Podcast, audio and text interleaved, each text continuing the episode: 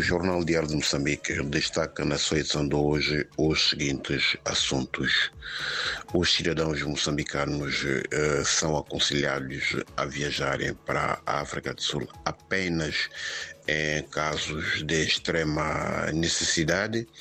Esta é uma recomendação emitida ontem pelo Consulado de Moçambique na cidade sul-africana de Nelspruit, eh, devido à insegurança que se instalou eh, na sequência do caos provocado por caminhões junto à fronteira eh, entre África do Sul e Moçambique.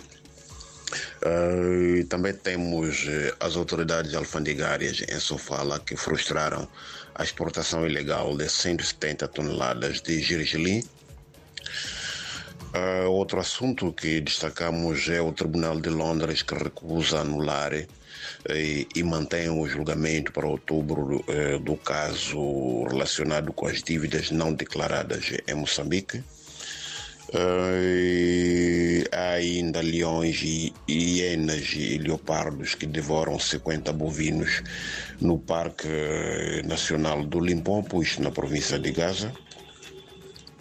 Uh, depois temos o clima, o ambiente de paz que fomenta a produção de batata na região de Vunduz, outro até há pouco tempo que era uh, o local que acolhia a base central da Renamo.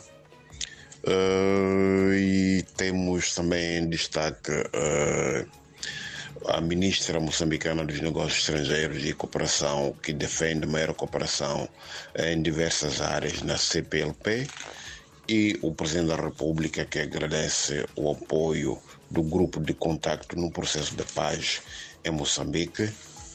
Uh, e finalmente temos o desporto em que uh, Black Bulls, que é o líder do Moçambola, que é o Campeonato Nacional de Futebol, foi derrotado ontem na cidade de Lixinga pelo ferroviário local. Por hoje é tudo, muito obrigado e até a próxima oportunidade.